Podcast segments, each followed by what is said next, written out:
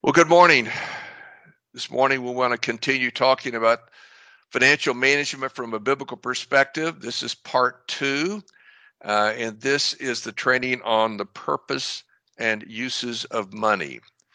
So I want to encourage you to uh, buckle up and uh, listen to this because this is not something I hear or I think I've never heard it spoken in a church setting, in a formal church setting the only time that I've ever heard this is when I teach it in a private setting, usually in a in a um, in a class like this, or to a small group setting that where I'm invited to teach this. So the five uses of money is the essential core teaching of this particular section. And I want to give you a quick overview of the five uses of money. And this morning we're going to focus in on the first two. So the first use of money is tithing. Uh, Proverbs 3 9 through 10 gives us uh, a sense of that. It says, well, Honor the Lord with your wealth and with the first fruits of all your crops. Then your barns will be filled to overflowing, and your vats will, will brim over with new wine. Now, don't don't hear this as a, a prosperity message. That's not a name it and claim it or uh, intended to to guarantee that you're going to be wealthy. Remember, God's agenda is to fund His will in and through you. So, whatever level of resources is required to fund His will, that's what it is that He will do. So, honoring the Lord with your wealth is a recognize recognize that He's your provider and your source, and you are dependent upon Him and it really isn't your money. It is ultimately his resources that he's given you to steward. So tithing has got to be a mindset that expresses itself in habits and practices. And we'll talk about more about how to think about that in a minute. Giving uh, is about uh, giving to serve the purpose of God and others. Uh, it's different from saving and investing. So giving really is about thinking about a, a spiritual return on invest, investment. Second Corinthians 8 7 is a great text to consider on this point. But just as you excel in everything, in faith, in speech, in knowledge, in complete earnestness, and in your love for us, see that you also excel in the grace of giving. So here we have Paul talking to this Christian community in Corinth, which he's already told us is is full of baby Christians, he's he's admonishing them for what little growth they've done. Excuse me, he's he's complimenting them. Uh, he's not admonishing; he's complimenting. He admonishes them a lot as well, but he's complimenting them there. And here he's pointing out that uh, putting a challenge in front of you is to excel in the grace of giving. So this is something that they should learn to do and to learn to do well. The third one is saving and investing, which we'll talk about next month. In the house of the wise are stores of choice food and oil, but a foolish man devours all his has, all his has. There are some in the Christian community that think that, well, since God's our provider, we don't need to worry about saving and investing. That would not be correct. We have scriptural mandate here to save and invest because God probably has a purpose for you uh, to pass on resources to the next generation. So to do that, you've got to save and invest. Furthermore, for you to do what you're called to do is most likely going to take financial resources. So you've got to save up for that as well. And finally, taxes is uh, this is the one that almost everybody cringes on, and nobody does this joyfully. But we're told to pay our taxes. Taxes. In fact, the the taxing authorities are those that are called God's servants. They're actually God's ministers. That's literally the word that's used in the text. So he says in Romans 13, 6, this is also why you pay taxes. For the authorities are God's servants or God's ministers who give their full time to governing. And if you back up uh, to about verse 4 of Romans chapter 13, you'll see that what they're doing is they're charged before God to bring alignment with God to us. They're charged to be tools of helping us obey God. Whether they know it or not, that's what they're charged to do. And the final use of money is living expenses. And 1 Timothy 5 8 tells us, But if you if any provide not for his household, and especially for those of his own house, he hath denied the faith and is worse than an unbeliever, an infidel.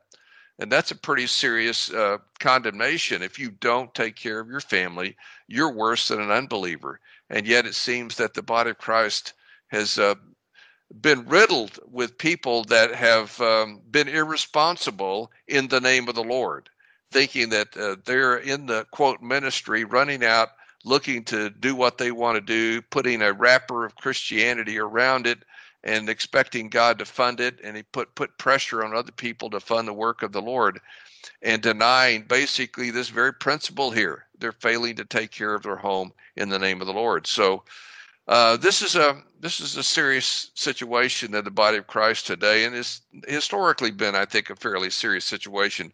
It obviously was with uh, the people that Paul spoke with in uh, in the day that he lived some two thousand years ago. So now let's just unpack tithing and giving a little bit more and help you understand something what Scripture has to say about that. So the issue of tithing comes down to an issue of how you view the Bible. For many, it's a very controversial issue because there are some in the Christian community uh, that do not have a high view of, of the Old Testament scripture. They view basically the norms of the Christian faith as coming from the New Testament, and they really don't pay much attention to the Old Testament at all. Now, I want to disabuse you of that very quickly by pointing out several things. First of all, that Jesus had a very high view of the Old Testament, it was his scripture.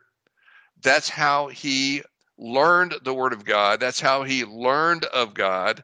That's how he learned truth. That's how the, he was regulated. And when he uh, taught the Beatitudes and other things that he taught, he frequently referred to Scripture and even pointed out that not one jot or tittle of the Scripture would fail to be fulfilled. So he was he came in support of the Old Testament law and pointed out the Old Testament actually speaks of him. It's a gives a prophetic picture of who he was and what he came to do. When the church was birthed in Acts 2, it was Old Testament scripture that was the anchor for the foundation of the church. And the conclusion of the argument that Peter made in Acts chapter 2 was very clear that the Jews can know with certainty that Jesus is both Lord and Christ, both Lord and Messiah, in fulfillment of the Old Testament prophecies. That was the foundational idea behind Christianity. It's rooted in the Old Testament. So to have a low view of the Old Testament is incongruent with Jesus. Furthermore, it's incongruent with the apostles. The apostles had a very high view of the Old Testament, it was their scripture. There was no New Testament scripture until about the fourth century AD. Now, there were writings of the apostles that were circulated during the first 300 years of Christianity, but there was no formal recognition of the New Testament canon until the fourth century. So we have now, I think, abundant evidence to tell us that that scripture when we talk about scripture it is not limited to the old testament uh, the new testament it embraces the new testament but it is grounded in the old testament and the new testament is simply a set of glasses through which we see the old testament and the thing that we see through the new testament is the reality that jesus was and is both lord and christ so when you have this high view of scripture then you go look at the Old Testament scripture expecting to find norms of Christianity, Christianity in that text. So one of the norms that you will be faced with is the issue of the tithe. The tithe is many times assumed to have begun with the law.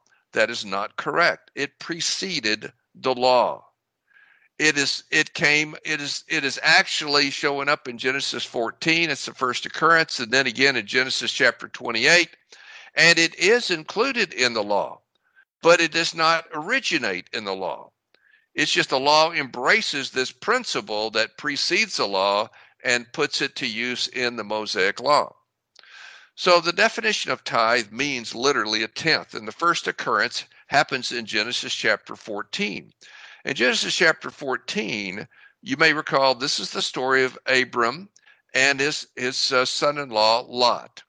Now, Lot was uh, symbolic of a worldly person, a person that was wanting to live according to his own will and his own ways. Accordingly, he had separated from Abram, who was trying to live in obedience to God. So Abram is a symbol of a kingdom person. Lot and his family and all his, the people that he was living with were captured by a king and taken uh, away from where they were living and taken to this other place. And the word came to Abraham about this. And Abraham assembled 318 trained men from his household to pursue this uh, these this these marauders that had taken his his nephew Lot and their their people and their their goods. Now I don't know if how many 318 was relative to how many the invaders were, uh, but it doesn't sound like very many men. Nevertheless, he pursued them. He captured uh, the his the goods that had been stolen. He was able to to get hold of his uh, nephew Lot and all the people associated with him, and they brought them all back. And as they were bringing it all back, they to return them to the city where they lived in. The king of that city, which was the king of Sodom, went out to meet them and to greet them. And along with the king of of Salem, Salem, there was also a king of Sodom, rather. There was also a man named Melchizedek whom we view as a pre uh, incarnate manifestation of Christ. Some people call that a theophany. That's an Old Testament appearance of Christ. And Melchizedek is one in the Psalms who tells us, the Psalms tells us he has no beginning of days or end of life. He had no mother or father, which sounds like an eternal being like Christ, which is why many take this as a theophany. So Melchizedek, king of Salem, brought out bread and wine.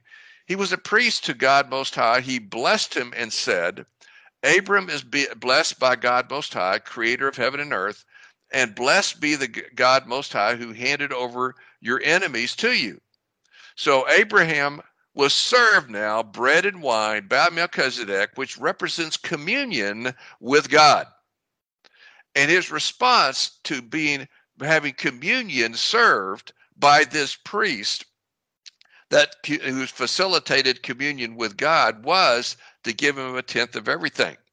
Now, please note that Abraham denied taking any payment for what he had done to rescue these people, even though the king of Sodom offered him he could take all the goods, just let me have the people. He said, No, we're not going to take any goods. Just, you know, we're only thing we're going to take is what my men have eaten. He doesn't even mention the tithe here, which is interesting, but he gave a tithe of this to Melchizedek. So this is the first occurrence. So you see, a tithe is given to the person that facilitated communion with the Father, the Heavenly Father. That's a big principle. Then you see a second occurrence of giving a tenth is in Genesis 28, verse 20. And this is Jacob, who had been sent by his father, Isaac, to uh, to his mother's land, where his mother had come from, to his mother's family to find a bride.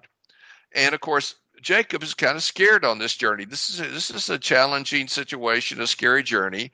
And so as he's on this journey, he has an encounter with the Lord one night.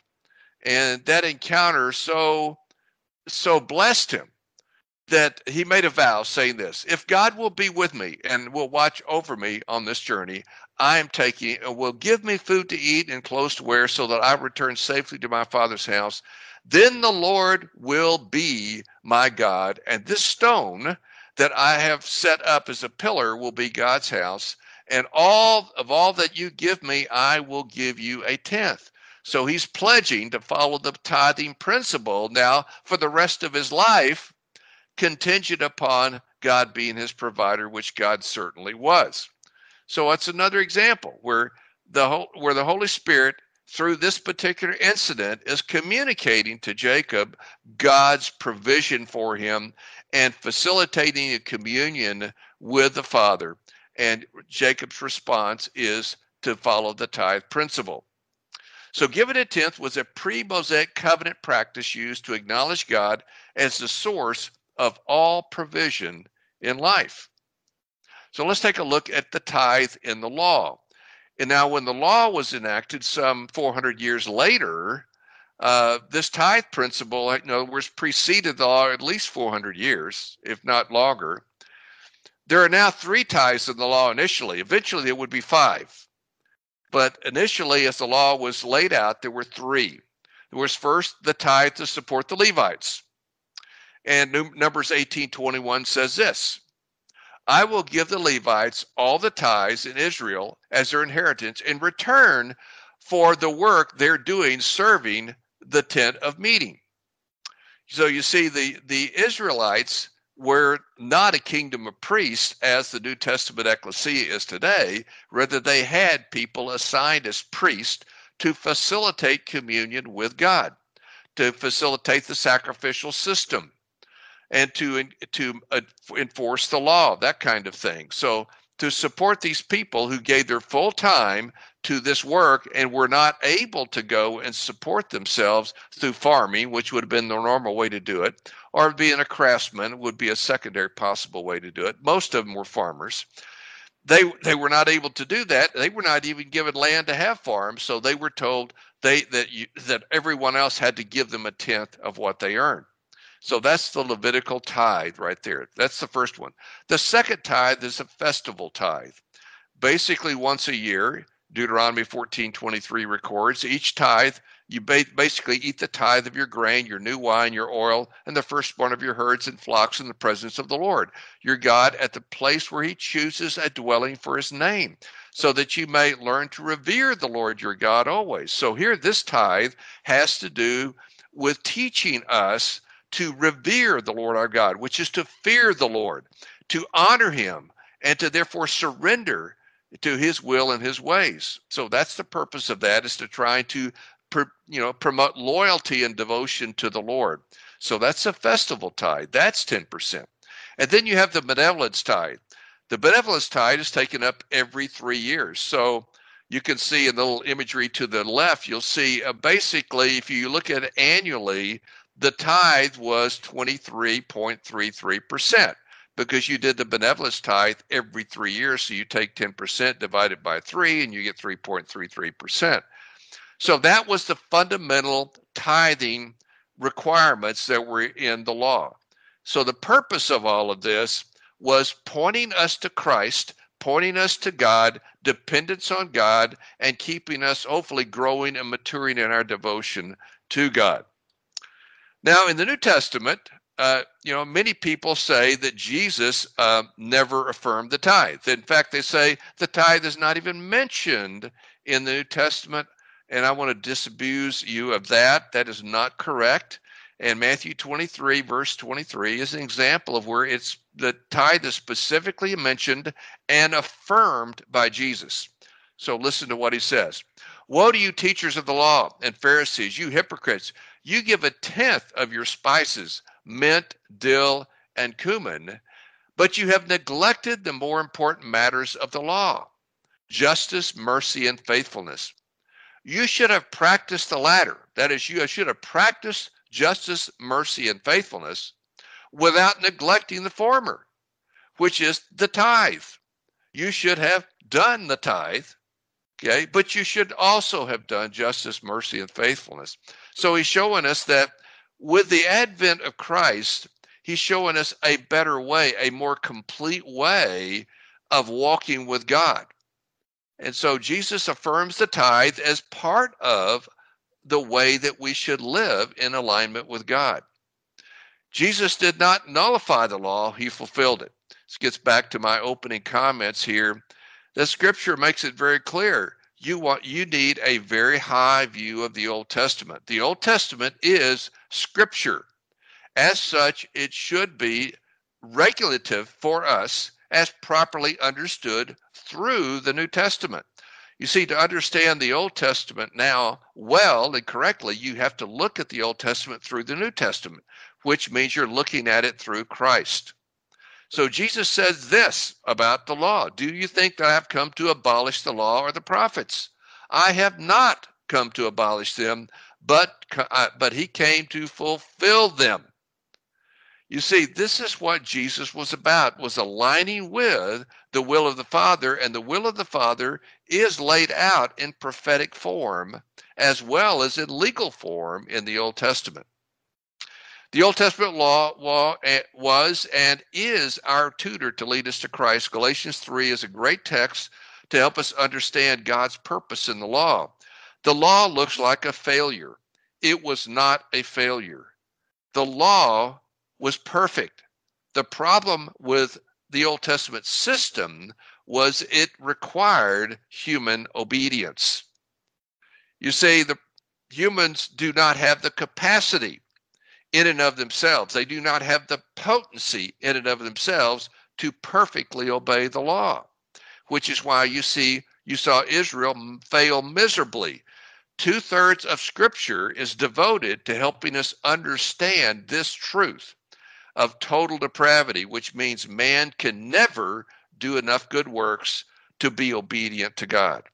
Man can never work his way into acceptance with God. Man can never earn his salvation. The Old Testament law was intended to show us, by virtue of our own failure to obey it, why that system would not work. There was nothing wrong with the law. The problem was humankind, the fallen condition of humankind. So the law was put in charge to lead us to Christ. The law, it's its perfect state, held up against human beings who fail to obey it leads us to Christ because we cannot self save. We need a Savior. Christ is our Savior. And so that was the purpose of the law. So we need to understand the Old Testament correctly. We need to have a high view of the Old Testament and we need to recognize the normative principles that we find in the Old Testament. And Jesus affirming the tithe seemed to show that that was a normative principle for how the Christian community should live. So that's the first use of money, which is the tithe. The reason it's the first use is because we want to honor the Lord with our first fruits. As I read that text out of Proverbs 3 to you at the beginning of our, this lesson, it points out that that's where you first put your resources. When something is put into your hands, some some resource, some provision, some, you know, profit, we should take that and say first, the first thing we think about is how do we honor the Lord who has enabled us, empowered us to do this, who provides for us, and he, he wants us to commune with him. He wants us to recognize he is the one who is the source of this. So we show our honoring, our devotion, our obedience, our heart for him by putting him first. And so the tithe gets the first position. Now, the second position, in my judgment, is giving. Because giving is very similar to the tithing, because with a tithe, there's nothing that you get in return directly. You certainly, God is providing for you, but you're not, it's not like an investment. It's not, you're not giving to get. You're giving because you are grateful and thankful and you want to say thank you. And this is a way you can do that. Well, giving is another way that we can express gratitude. Giving is about an intangible ROI, not a tangible ROI. When we talk about savings and investing, we'll be talking about a tangible ROI. ROI stands for return on investment. That's an investment term I've used here. I'm assuming you're familiar with it. So when you were giving, we're not looking for a tangible return, a, a profit, a tangible profit. We're looking for a spiritual return that is spiritual profit. Now, sadly, today, uh, this whole nonprofit world has really distorted giving greatly. It's given us this impression that we are to only give to 501c3s. Well, a little history here. Uh, the the genesis of what we know today as nonprofits was 1901 in the U.S. I don't know about the rest of the world, but in the U.S. it was 1901, and the nonprofit status meant that an organization was formed to accomplish something, and the profits of the organization would not go to the people that formed the organization. In other words, there wouldn't be shareholders as we would commonly think of that, wouldn't be owners as we would commonly think of that, but rather this uh, the profits would be go back into the work whatever this organization did. Now this doesn't mean that it was staffed by all volunteers. You know nonprofits many times have paid staff. That certainly happens. They also many times have unpaid staff as well. But the the idea of the nonprofit is that it's not so much the the profiting the people that have formed this organization or who are the owners or shareholders. It's about something that would be considered a higher purpose. So you can see when you start doing that you've injected greek dualism in here because every organization should have the same purpose. It's never about profit. It's always about obeying the will of god. Every organization should have that purpose. So when you immediately talk about an organization you know, basically emphasizing, well, the people that formed it are not going to profit from it because they have a higher purpose. Now you've injected Greek dualism. So we need to be very aware of that because that that has largely tainted how we view giving today is we're looking to give in ways that we think support nonprofits. That is not the way to give in my judgment. In my judgment, we want to give according to where God wants us to invest for a spiritual return on investment. You see, when I'm tithing, I'm giving to support those who are facilitating communion with the Father. That is, the people that are helping me grow, mature, and develop and maintain a healthy walk with God. That's where I'm giving the tithe. The, the, the uh, what I'm giving here in the second aspect of giving, it's not the tithe, it's now giving to support the will of God in some way and with some person has nothing to do with me benefiting from it. Has everything to do with bringing alignment with God in those people. So we, we recognize that all licit work is ministry, that is diakonia, executing the commands of others. When we see that, we're, we're looking for where is it that the Holy Spirit has given us some visibility to see a need. Someone has a need that we can help fill that will enable them to better align with God and better fulfill the purpose of God and therefore produce a return on investment, an intangible return on investment alignment with God is an intangible return on investment. So you try to do that with children, for example. You want to help children align with God. You want to help spiritual children align with God. You may see, you may have other uh, relationships that you know or situations that you know where you can see you can contribute and help people align with God better. So don't let the current tax laws and the Greek dualism that's inherent in them dissuade you into thinking that you've got to give to 501c3s, the nonprofit. The, the 501c3 designation was not adopted till 1969, so that's that's still a fairly current thing. But the nonprofit start the origination of nonprofits in the U.S. was 1901. So it's only been the last hundred years of history, 120 years of history, that we've actually had this whole phenomena of nonprofits and 501c3s is even more current than that. So don't be dis- distracted with that. That doesn't mean that you can't necessarily give. We had uh, National Giving Day this past week, and, and I was, uh, you know, I, my wife and I gave. We gave to organizations where we felt there was an attempt to bring alignment with God. That was our measuring stick. It wasn't whether it was a, a need that we thought need to be met in the sense of uh, tugging our heartstrings. Somebody need food or somebody need shelter or somebody need clothes or things like that. It was where were we seeing people trying to bring alignment with god? You know there we want to support that.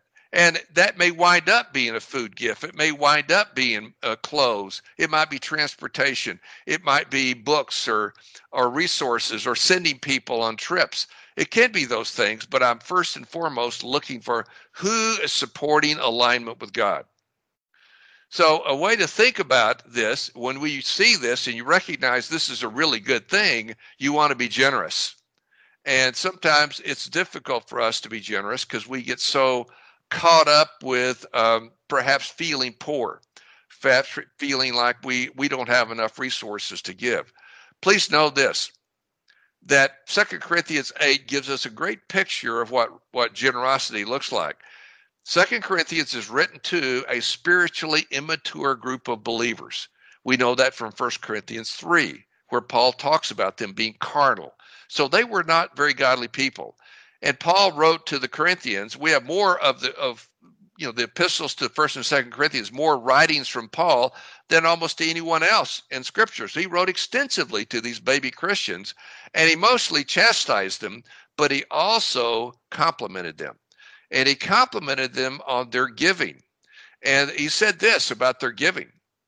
He said that um, we want you to know brothers about the grace of god that has has been given among the churches of macedonia so he's using the churches in Macedonia, which is north of where the Corinthians are. The Corinthians are in Achaia, which is in western Greece. Macedonia is north of Greece. And he's using that church in Macedonia to illustrate, you know, what really generous giving looks like. He says of this these people, in a severe test of affliction, their abundance of joy and their extreme poverty have overflowed in a wealth of generosity on their part. For they gave according to their means, as I can testify, and beyond their means of their own accord, begging us earnestly for the favor of taking part in the relief of the saints. They saw saints who were trying to live holy lives in need. And they recognized that God used them and called them. And it was an, an honor for them to give. So here, for, here's a way to think about being generous. You can be generous in the midst of severe affliction when you have abundant joy, even though you may have extreme poverty, and you do it according to your means if you have a motivated heart. The motivated heart is you consider it a privilege to give, an honor to give to those who need something that God has asked you to give them. So that's a heart that you want to take into giving. Another way to think about this, or let me just illustrate it more, is that the purpose of giving is to help the weak. Uh, Acts 20, verse 35, when Paul is leaving, um, he's speaking to the, the elders from Ephesus on his way back to Jerusalem. To really, he doesn't know this; he's on his way to his own death. But he makes an interesting statement. He said, In everything I did, I showed you by this kind of hard work. In other words, Paul, when he was at Ephesus, he was not only teaching, he was working. He was working as a tent maker. And he viewed that as part of his ministry. Teaching was ministry, tent making was ministry. So, this kind of hard work, we must help the weak. That is the powerless, the people that lack the ability to bring alignment with God. They, have, they lack the ability to align with God. Remembering the words of Jesus himself said, it is more blessed to give than receive. We don't have that recorded in the Gospels. So this is Paul telling us that Jesus said this. So I presume that he got this from Luke or from others, but he's quoting Jesus here, something that isn't recorded other places. So it's more blessed to give than receive. So we want to give to those who are the weak or the powerless, those who lack resources to do the will of God. They may lack emotional resources, they may lack moral resources, mental resources, directional, spiritual, physical, and or financial resources. There's all kinds of resources that we need to do the will of God. And so here's a number of examples of that.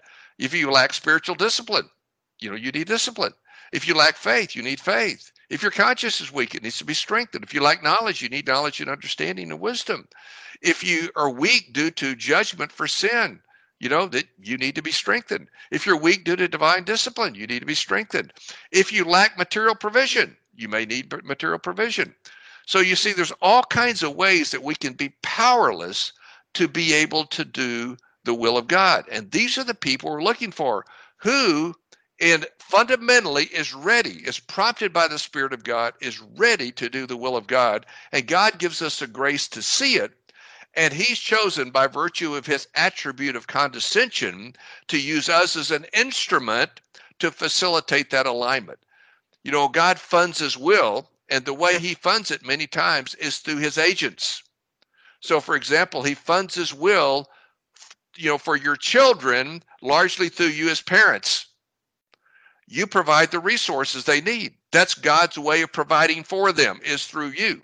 So that's the work of condescension. God condescends to using human beings, which means he did not have to use human beings. He has chosen to use human beings. He's lowered himself, in a sense, to use human beings to accomplish his will. So finally, let's, uh, let's kind of focus in on this. How do we help the weak or the powerless? How do we be a cheerful giver? Well, we need to be very clear that this is something we're called to do. And we're clear that we want to facilitate alignment with God. We're not just giving to a nonprofit. We're not just giving to a perceived need. We're giving to the real need. The real need is always alignment with God. So Acts 4, verse 32. Now the entire group of those who believe were of one heart and mind. This is referring to the first ecclesia. It refers to the mindset of this ecclesia after persecution. The whole community has come together to unified. They're rejoicing that they've been considered worthy to suffer for Christ, something we don't do today.